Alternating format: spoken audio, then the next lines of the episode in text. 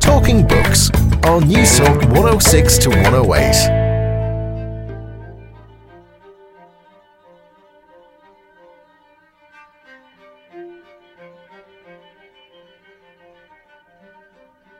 Many of these systems and machines can actually perform tasks empathetically as well, or at least can appear to mimic it in some way. Just to give you an example, there are now systems and machines that can more accurately than a human being distinguish between a face that's expressing a smile of genuine joy and fake joy, fake pain and real pain. There's a wonderful story, actually, of Joseph Weizenbaum, who was one of the fathers of artificial intelligence, who, as a bit of fun, developed a system called ELIZA, which was a digital psychotherapist. He wanted to test it, so he called a secretary and said, "Look, would you mind sitting down with ELIZA and tell me how it is?" And so she sat down with ELIZA, and ELIZA started asking questions. And quite quickly after, the secretary asked Joseph Weizenbaum, the only other human being in the room, to leave the room, because in actual fact, she felt more comfortable with a machine than with a human being in resolving or in talking about the particular problem that she had. I mean, this really troubled Joseph Weizenbaum. In 1932, English writer, novelist and philosopher Aldous Huxley wrote, "Technological progress has merely provided us with a more efficient means for going backwards." Hello, how are you? And you're very welcome to Talking Books. I'm Susan Cahill. It's lovely to have your company this evening. Well, in tonight's show, we're going to unpack the meaning of progress and the future of work with Richard and Daniel Susskind and ask, are the professions fit for purpose? Yes, you've got it. Will technology replace the work of doctors, lawyers, accountants and teachers and provide service recipients, you and me, with more affordable access to expertise and knowledge? This is a show about fear and uncertainty, leadership and innovation, technological myopia, security and human values. So what future should we want? Hello, my name's Richard Suskind. I live an interesting kind of life because I divide my time between writing and speaking about the future of the professions, and at the same time I advise some of the world's largest legal and accounting firms. Over and above that, I do a good deal of work with the government and the judiciary. My main interest there is in introducing online courts. Hello, my name is Daniel Susskind. At the moment, I'm a lecturer in economics at Balliol College in Oxford, and my research focuses on how technological change affects the labour market. Before that, though, I worked in the British government. I worked in the strategy unit and then in the policy unit in 10 Downing Street across a range of different policy areas and got insights into a range of different professions. Well done, Richard and Daniel, on the book. It's a terrific book. It's very, very interesting. I might start with a big wide open question, but I'm using a quote and it's one that you came up with in your book. It's from the Canadian sci-fi writer William Gibson. "The future has already arrived. It's just not evenly distributed yet." Do you agree with that, Richard? I really do agree with it. I think it's a great quotation.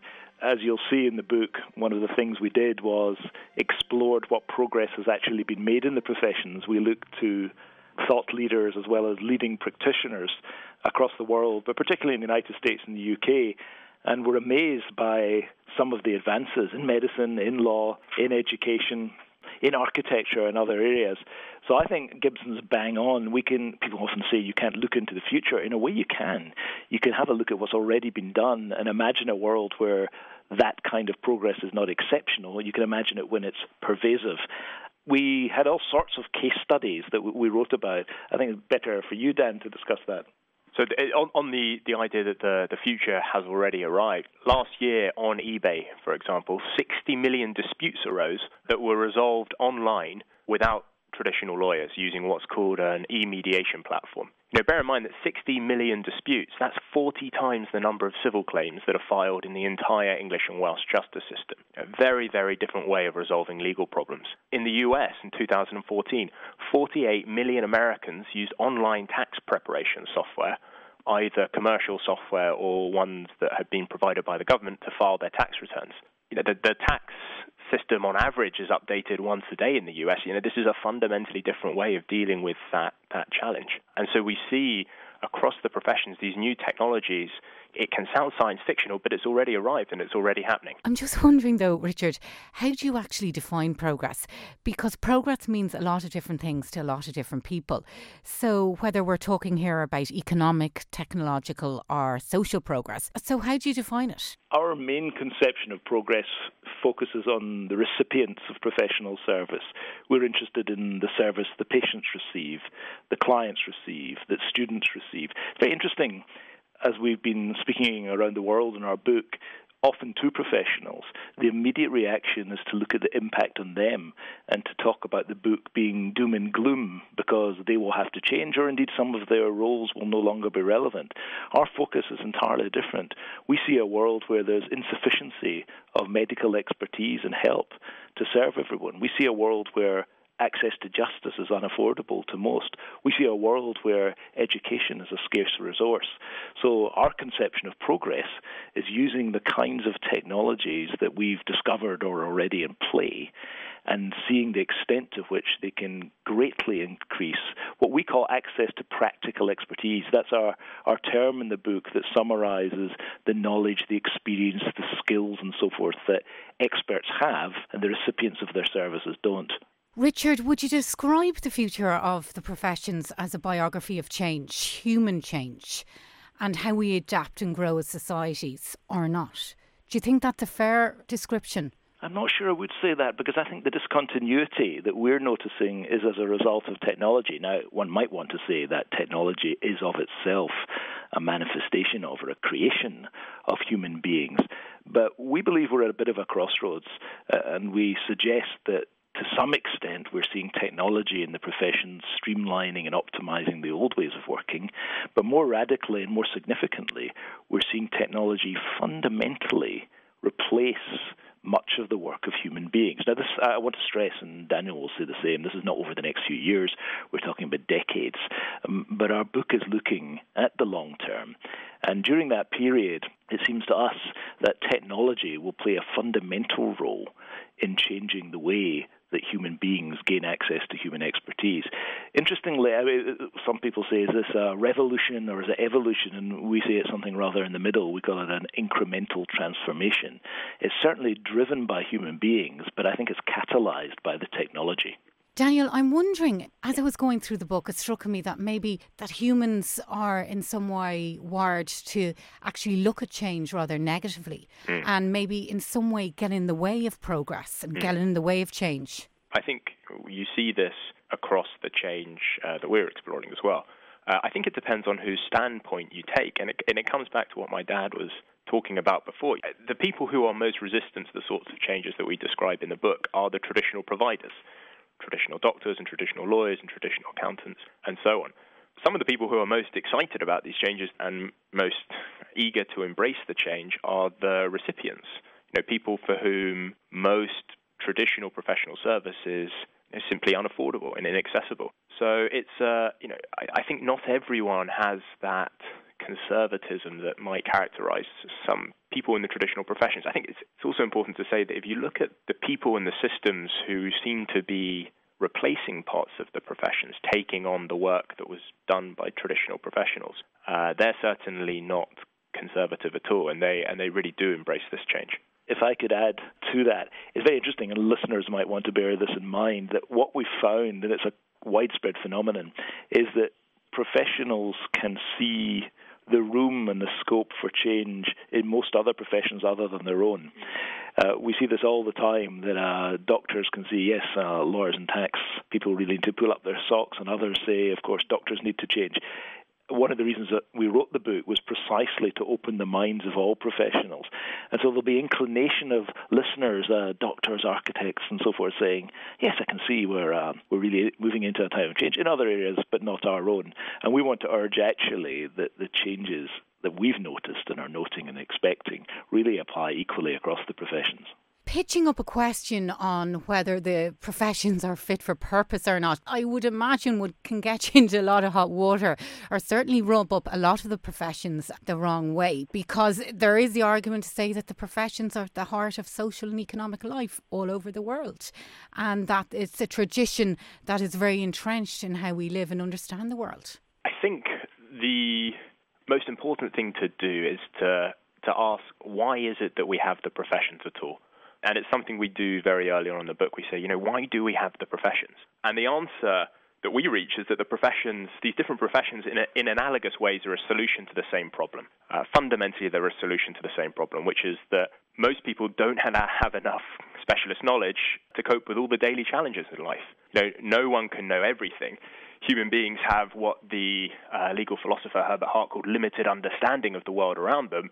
And so we turn to experts, to doctors, to teachers, to lawyers, to accountants, and so on, because they have the expertise, the specialist knowledge that we need to make progress in life. They have, as my dad said, this practical expertise, this collection of skills and knowledge and insight and experience and understanding. But the traditional professions are creaking. For most people and most organizations, the expertise of the finest professionals, or indeed any professionals, is unaffordable. Most professions are opaque. The work that they do in some cases is genuinely too complex for lay people to understand, but other times, you know, there's intentional obfuscation. The professions are antiquated. If you look at the ways in which they produce and share information and knowledge, it's very old-fashioned despite the existence of feasible alternatives. They're unaffordable for most people. So you know, we ask this question, bearing in mind that the purpose of the professions is to resolve these problems that most people in society simply don't have the specialist knowledge to do. We ask the question, given the traditional professions are creaking, as we move from a print-based society into an internet society, might there be entirely new ways to solve these problems? You know, new ways to organize professional work, new ways to make this practical expertise available. And our answer that we find in the book is absolutely yes. Now, you raise a very interesting question, which one might frame in this way. I think you were suggesting, and there's some social theorists from centuries ago said the same, that in some senses the professions go beyond offering advice and service. They're somehow the source of social cohesion. They're somehow, in some sense, the measure against which we look at our own behavior from an ethical point of view. So they set standards of behavior. They keep us all together. They're a model of aspiration. And so people worry, as I think is implicit in your question, that if we find different ways of making practical expertise available, then there will therefore be no reason the traditional justification for having the professions in terms of cohesion and of ethics is very much under threat. Now, we're not sure we can see sufficient evidence that we keep together as a society or our moral behavior is conditioned by the professions. Indeed, fascinating, we think, is in the internet age when you think of an online community and you think of social networking. There's a whole bundle of different factors informing how it is we hang together as a society today. In fact, at our most cynical, we think it's a rationalization. The professions will say we are indispensable, not because of the services we provide, but because of the consequences of our being. And we think we've got to open up our minds to thinking of new ways of delivering the service and thinking of new ways to uphold moral standards and new ways of ensuring societal cohesion. Well, Richard, let's look at online dispute resolution solutions. They can be pretty sophisticated, affordable, accessible. But I'm just wondering, in all of that, how important are nuances and the subtle, more subtler stuff in a dispute, and what technology can do and how it can advance things? I think most people who are looking at online dispute resolution, and certainly the work I'm doing in England and Wales, I chair a group of the Civil Justice Council that looks at online dispute resolution. We are not thinking at this stage that this technology or these systems with human beings, different human beings, will in some sense replace the entire judicial system. We've focused on low-value claims, civil claims, as I say, non-criminal actions.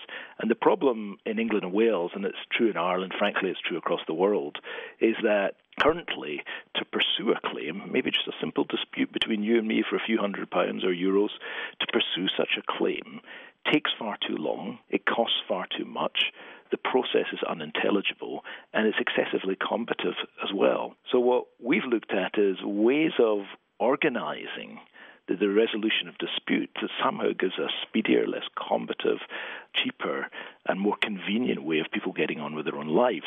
And we ask the question, therefore, is court a service or a place? Do we really need to congregate together as human beings, maybe a year after a problem arose, and pay intermediaries, lawyers, many, many more pounds than the amount at issue to resolve our problems? Or might we find different ways? Now, there are those who go far, far further and say that some of the judicial thinking itself can be replaced by technology. There are those who say that you don't need human beings to assist in the process of mediation, for example. We're at this stage not saying that. We're saying that quite a lot of cases could actually be decided by judges online, looking at the cases on the basis of the papers alone. But even before they get to judges, why don't we have case officers who can evaluate the cases and see whether or not they really do deserve judicial attention? But the point is this, that from the point of view of the people who have problems, rather, as I say, than physically gathering together in one place, you can sit using your machine and a simple, intuitive, internet-based system and have some kind of interaction either directly with the other party or with some kind of judge or case officer, and hopefully resolve or dissolve your claim rapidly. This is a far cry from what people want to say, which is the suggestion that you've got robotic judges, or we're nowhere near that. This isn't the proposition. The proposition is that we can fundamentally change one of the underlying principles, and that is you gather together physically. And some people might say, well, that doesn't really seem to us to be particularly radical. But from the point of view, again, of the recipients of service, if you can sort out your disputes in a few days at almost no cost, this greatly increases the quality of life that people can have. More than that, we talk in our book about the latent market. That refers to people today who would like to benefit from some kind of service or expertise but can't afford it. We believe with online courts, people who have entitlements, and yet in the past have been unable to enforce these, will have far easier access. So although, I mean, go back to William Gibson and saying the future has arrived, it's not evenly distributed yet, we're not seeing any robotic judges anywhere and not any time soon. But that doesn't mean we shouldn't look at an antiquated process and think, certainly the lower end, lower value disputes, can we not do a much better job of doing this? And this is the kind of principle we're seeing right across the professions. And it's a theory, of course, that many people put forward about technologies that disrupts generally, that they don't start at the high end replacing the best, the most expert. What they do at the beginning is, as they work in fairly low-value areas, succeed there and then drift up. So our anticipation is that in the first instance it'll be low-value claims, but then litigators and judges will think, I wonder why we can't use these techniques in larger cases. So it's an evolutionary process in this context. We start simple, we put the technology in place, we build confidence in alternative ways of working, and our view is that the market will speak for themselves, that people will find it more convenient and more affordable to resolve their disputes in that way. Do you think down the road accountants will be made redundant? Because if we look at the volume of online tax preparation software out there and a lot of the stuff that you can access on the internet, you know, the accountants are somewhat compromised, your traditional accountant and all of this, aren't they? It's an interesting question. I think in thinking about the future of work, one of the things we do that isn't particularly helpful, and we do it across all the professions, whether it's in accounting or law or medicine and so on, is that we talk about the different jobs that people do. So we talk about accountants and we talk about doctors and we talk about teachers and so on. But the term job isn't entirely illuminating, because in the case of accountants, for example, it encourages us to think that the job that an accountant does is somehow a sort of monolithic, indivisible lump of work. When in actual fact, when you break down the different jobs that accountants do, the job of being an accountant is made up of lots and lots of different tasks, lots of different activities. And so in thinking about the future of work, the first thing to do is to move away from talking about jobs, instead to talk about tasks. So in the case of accountants, if we look at the sort of tasks that accountants do, it's absolutely true that some of the tasks that accountants do can already be done very differently and in cases more efficiently by what we call increasingly capable systems. Some tasks it's foreseeable in the future that they may also be, and some tasks perhaps we can't conceive. So what you get is, at least in the medium term, what we'll see is a change in the sorts of tasks that make up, in this case, the job of being an accountant, but also the job of being any type of professional. But Daniel, I'm just wondering with all of that, though, when we look at the future of tomorrow's professions, what are we training professional people to do, and how meaningful will their jobs be? Because if there's a lot of kind of divided or separated tasks, as you've argued, and it's all very systematized in ways, that can be, from an employee's perspective, very boring, very frustrating, not very inspiring, and possibly very undermining. So I'm wondering, within all this progress, what will the quality of the workplace be like?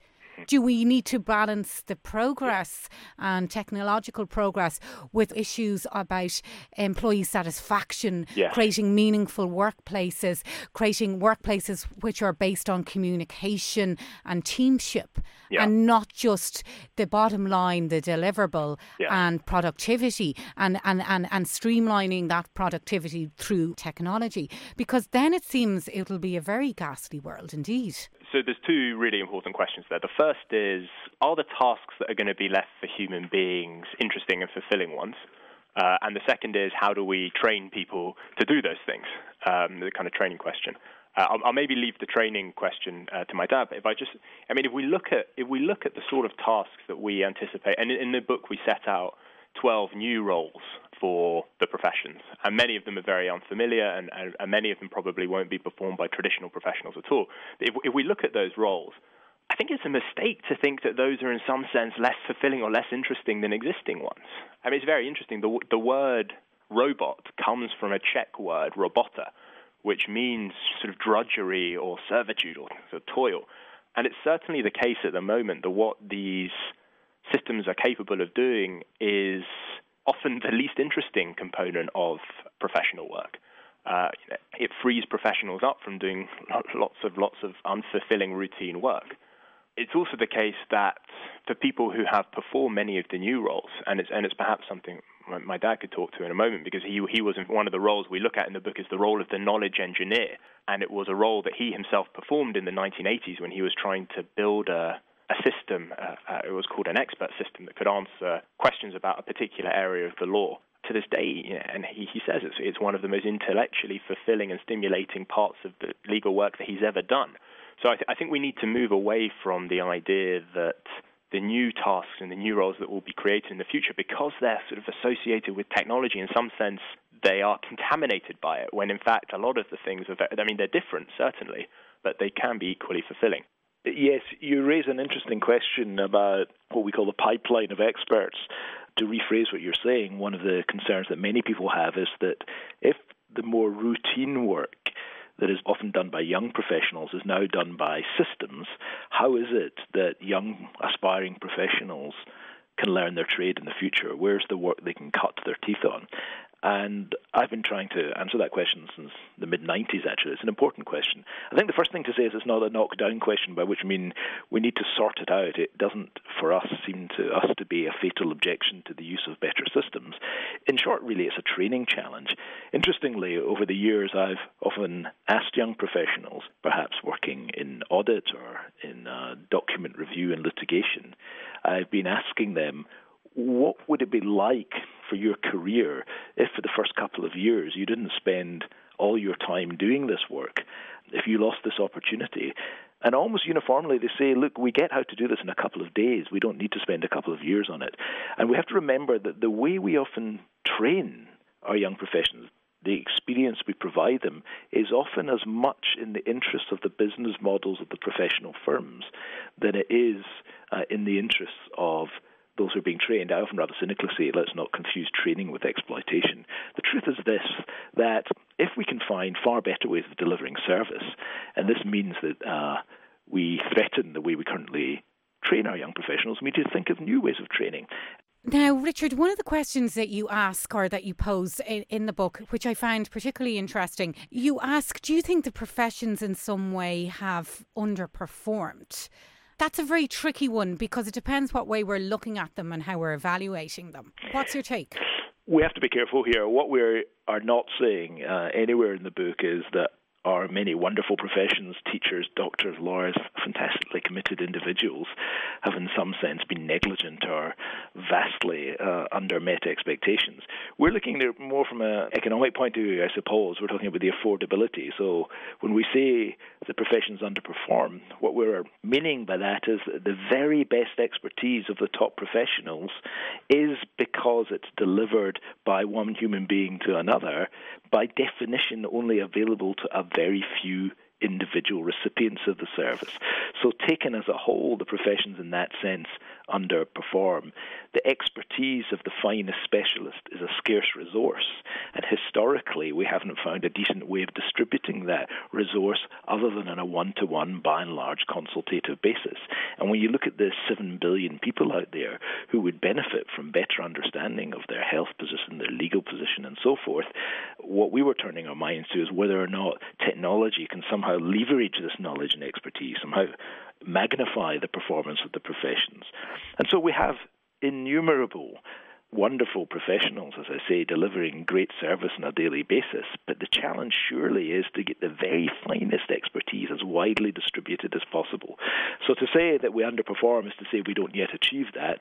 And to say that we underperform, I think, is to set the challenge of using information technology, the internet, better ways of producing and distributing expertise, somehow to increase the reach of first-rate service across society. Well, Richard, WikiHouse would be a very good example of that. Can you talk me through that online service? Well, WikiHouse is fascinating in that it's in architecture, and it was a building that was designed by a group of people online, and then it was printed and assembled by a small group of people in London a few years ago.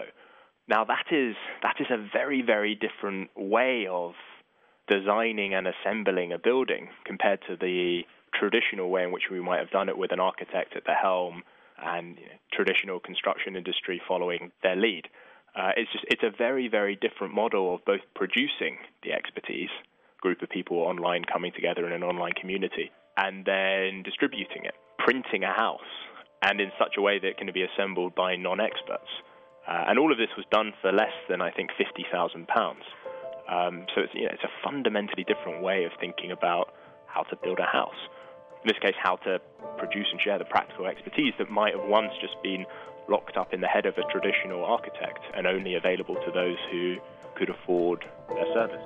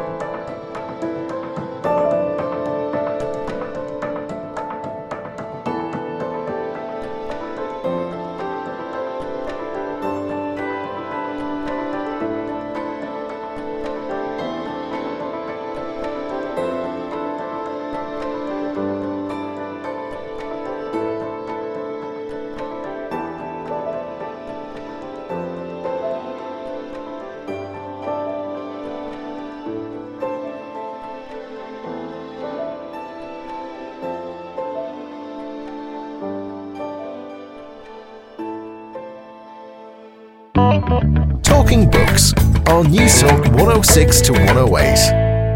And you're very welcome back to Talking Books.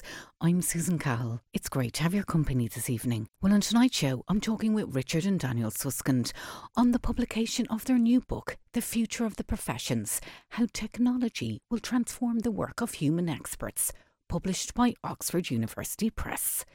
Now, in the book, Richard and Daniel write, the professions are an artefact that we've built to meet a particular set of needs in a print-based industrial society. As we progress into a technology-based internet society, the professions in their current form will no longer be the best answer to those needs. They are often antiquated. The expertise of the best is enjoyed only by a few, and their workings are not transparent.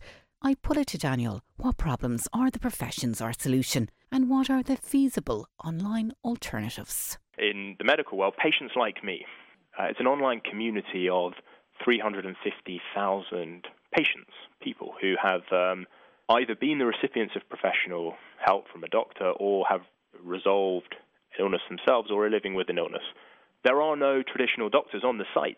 It's a community of 350,000 people who talk with each other and share their own experiences and their own insights and give their own advice based on their own experience about how to resolve medical problems. You know, that's doing a very, very similar thing to what a traditional doctor might have done, but it's doing it in a very, very different way. The expertise, the practical expertise is coming from a very different place. In this case, it's the experience of the patients, and it's being distributed in a very, very different way, not sitting down with a doctor in a doctor's surgery, but in an online community. We call these, that particular way of producing and distributing practical expertise, we call it the communities of experience model. And you see it across the professions. You see it in education as well. On Khan Academy, it's an online collection of instructional videos and practice problems. And I use it to teach my students economics at Oxford. It has 10 million unique users a month. Now that, in a way, is a higher effective attendance than the entire school population of England. But what's so brilliant about Khan Academy is, you know, partly the quality of the online videos and practice problems, but also these incredible communities that have built up underneath each of these problems of people grappling with the problems and sharing how they resolved it with each other. One of the communities you do bring up and you do develop is looking at the nature of religious communities. And you talk about online pujas. Do you think that 20 years' time, that religious communities and religious services or religious rituals will have migrated online? Because that brings in the moral realm, it brings in a lot of different complex issues. And although people are obviously using online websites to learn about religion or to practice in some way, it brings up so many different variables. It's a really interesting question. It won't be the case that in the future all religious practice is migrated online. It's not. It won't be as binary as that, but it will be a far more complex kind of landscape where people practice their religious beliefs, and you already see it. For example, in Second Life, which is a virtual online world where more than 1 million people control their own avatars, their own virtual characters, you know, there is a virtual island called Epiphany. And on this virtual island, a thriving group of Christians have built and run an Anglican cathedral. Now, this Anglican cathedral runs daily worship services. It's got a weekly Bible study class, and for those who need it, it offers counseling services as well. That's fully online. But then you see cases where there's a sort of a foot in the online world and a foot in the real world. So an interesting example of this is the Mormon Church. It employs more than 85,000 missionaries around the world.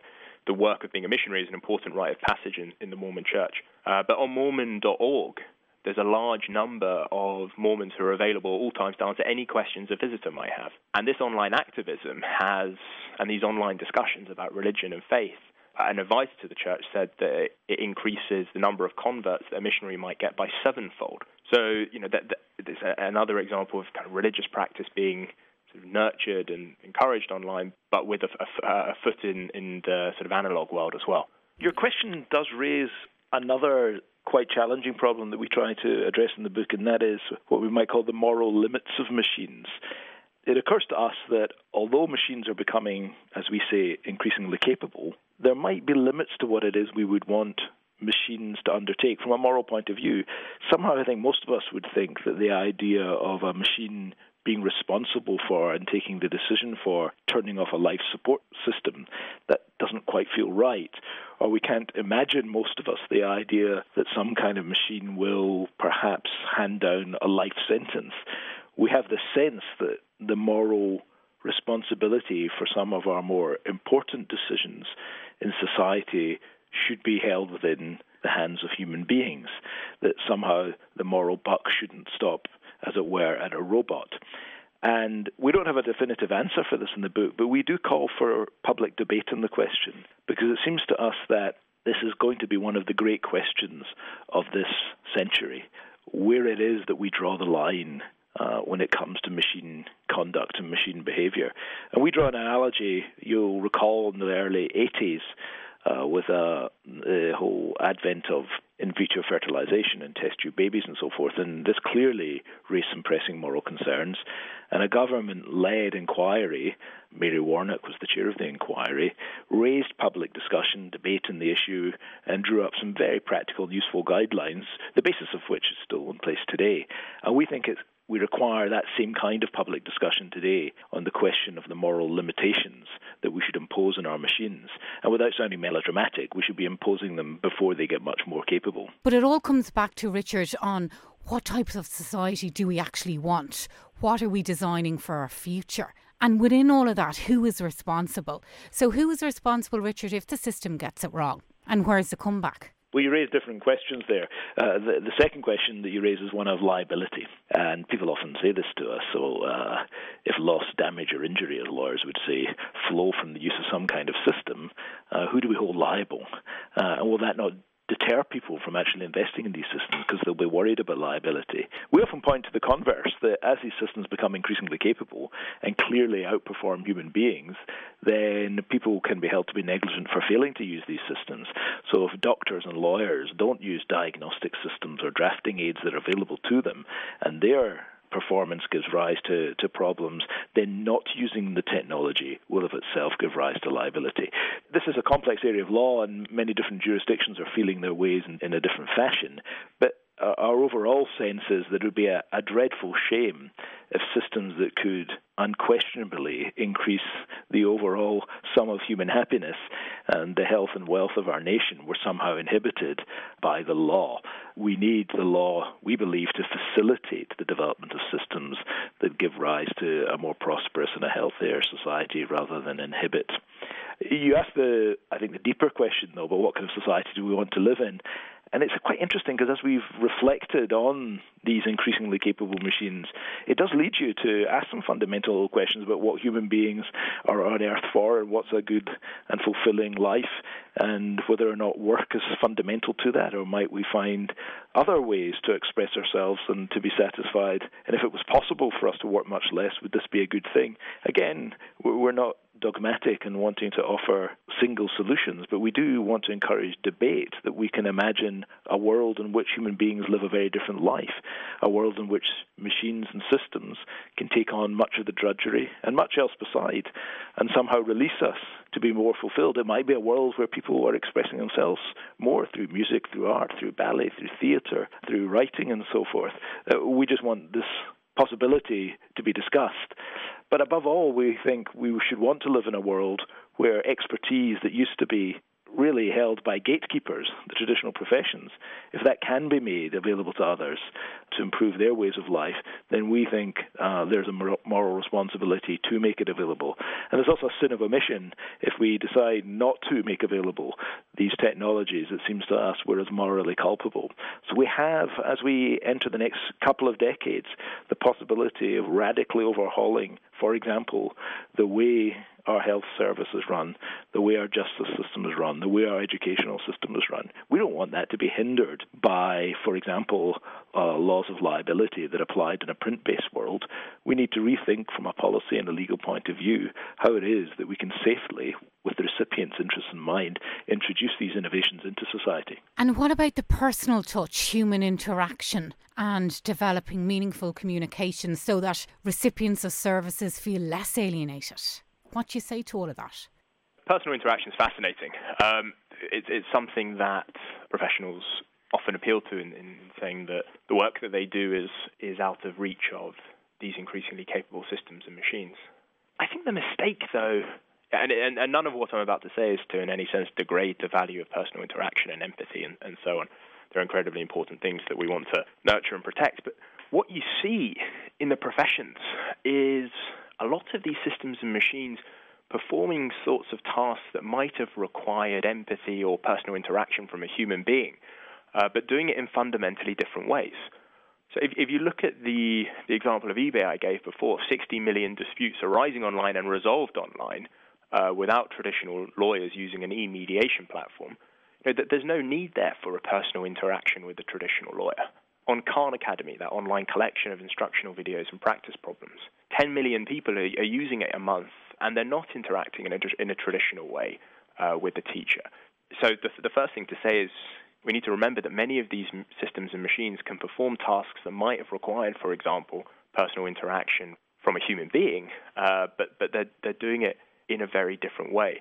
There's a second thing to say, which is that I think it's also a mistake to think that, and this is perhaps the more challenging one and the one that might press more on us, not in the next few decades, but beyond that, is that many of these systems and machines can actually perform tasks empathetically as well, or at least can appear to mimic it in some way. Just to give you an example, there are now systems and machines that can more accurately than a human being distinguish between a face that's expressing a smile of genuine joy and fake joy, fake pain and real pain. There's a wonderful story, actually, of Joseph Weizenbaum, who was one of the fathers of artificial intelligence, who, as a bit of fun, developed a system called ELIZA, which was a digital psychotherapist. He wanted to test it, so he called a secretary in and said, "Look, would you mind sitting down with ELIZA and tell me how it is?" And so she sat down with ELIZA, and ELIZA started asking questions. And quite quickly after, the secretary asked Joseph Weizenbaum, the only other human being in the room, to leave the room because, in actual fact, she felt more comfortable with a machine than with a human being in resolving or in talking about the particular problem that she had. I mean, this really troubled Joseph Weizenbaum. It's remarkable when you think about it, Daniel, but it leads into the idea that maybe we've all underestimated in some way the potential of technology and future technologies when we look at effective computing or whatever it is, whether it's online health services providers, whatever it is, that we have some way got this inertia that we don't actually use our imaginations or our given creativity to think big and to think large, that technology can give us the solution. And I say there's two ways in which we've done that. The first way is failing to recognise that many of these systems and machines can perform tasks that might have required things that we think are incredibly human, things like creativity and judgment and empathy. But as those examples of eBay and Khan Academy show, they can still perform these tasks, but they just do them in very, very different ways to a human being. You know, they're competing on kind of a different game. So that's the first mistake, to fail to see that these systems and machines can do things very differently. The second underestimation that we make is that actually many of these systems and machines can do things in the same way as human beings, or at least can impersonate or replicate what human beings do in ways that we find surprising as well. So I think you're right. There can also here, if I can put it diplomatically, be a failure of imagination. We call it technological myopia. But very often when we're discussing technologies, people cannot help but discuss the current version of that system. So if we were saying, for example, that doctors, when meeting with patients, might use Skype, you will often receive feedback from someone saying they were speaking to their grandchild across the globe on Skype and it cut out a couple of times, as if that's a knockdown argument. I mean, it seems to us self-evident, and anyone who's following the technologies that knows that the technology that's Skype today is the worst that it will ever be from now on. It's just getting better and better. You'll soon have telepresence, high-definition desktop-to-desktop telepresence, then in due course will be holographic, the sound quality will be wonderful. And so what we always urge people to remember is there's no finishing line in technology. People shouldn't be evaluating the potential of future applications in terms of the current limitations of enabling technologies. The technologies are moving on at a remarkable rate. We can almost divide our readership and those to whom we speak into those who can anticipate that the world is going to be very different and technology is advancing, and those who seem to want to evaluate the possibilities in terms of today's technology. So, Richard, does it come down to fear maybe that some people look at technology and see that it's all standardised and inflexible and that it lacks creativity? Do you think it's actually fear of the future, is it? I think fear is a component. I think looking behind the fear is probably people's lack of comfort with uncertainty. People don't know where the technologies are going. They're not sure where their jobs are going. They can't see necessarily if it's a good or a bad thing for the recipients of services. People haven't themselves immersed themselves in the possibilities of what might come to pass. And so the immediate reaction is often one of skepticism, is often one of doubt, is often one of cynicism.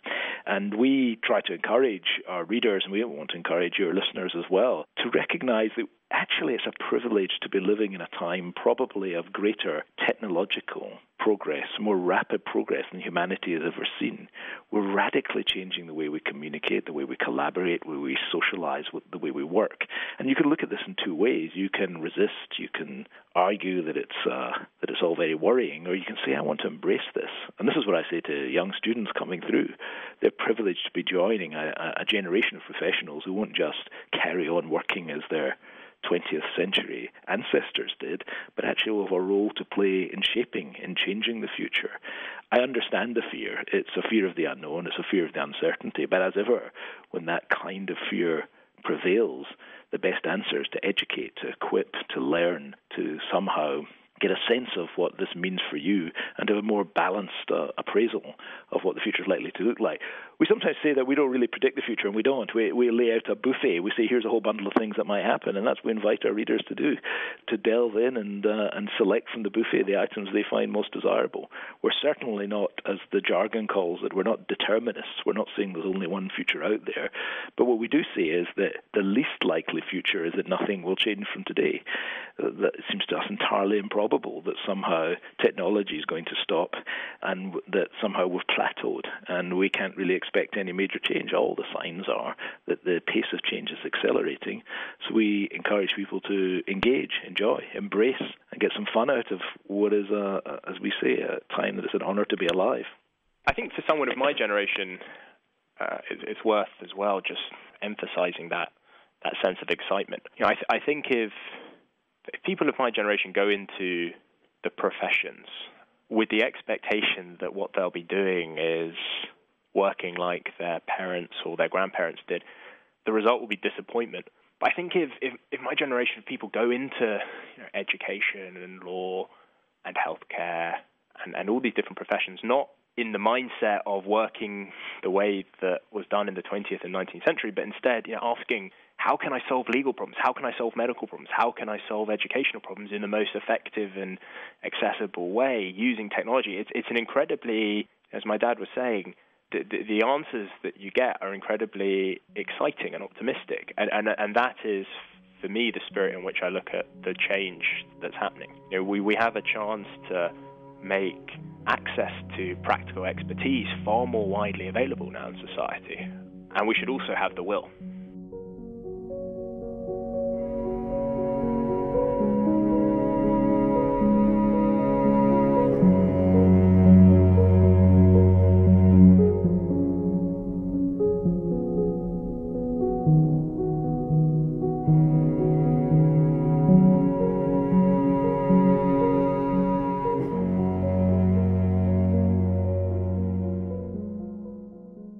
That was Richard and Daniel Susskind, The Future of the Professions, How Technology Will Transform the Work of Human Expertise, is published by Oxford University Press and retails for just under €25 in hardback. Well, that's it for Talking Books for another week. I hope you enjoyed the show.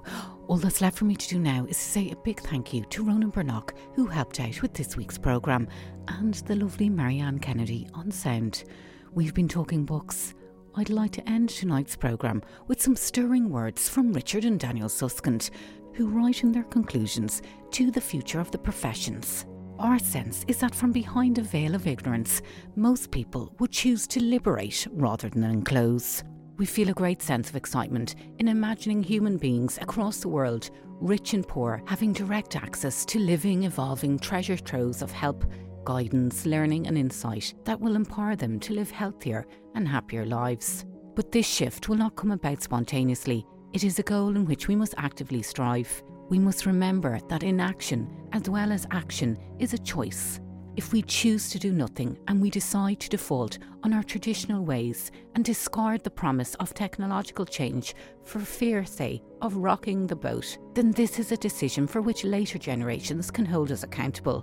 In the words again of Anthony Kenny, technology puts sins of omission as immediately and inevitably within our power as it puts sins of commission.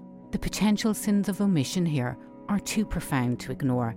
We now have the means to share expertise more widely across our world. We should also have the will. Good night.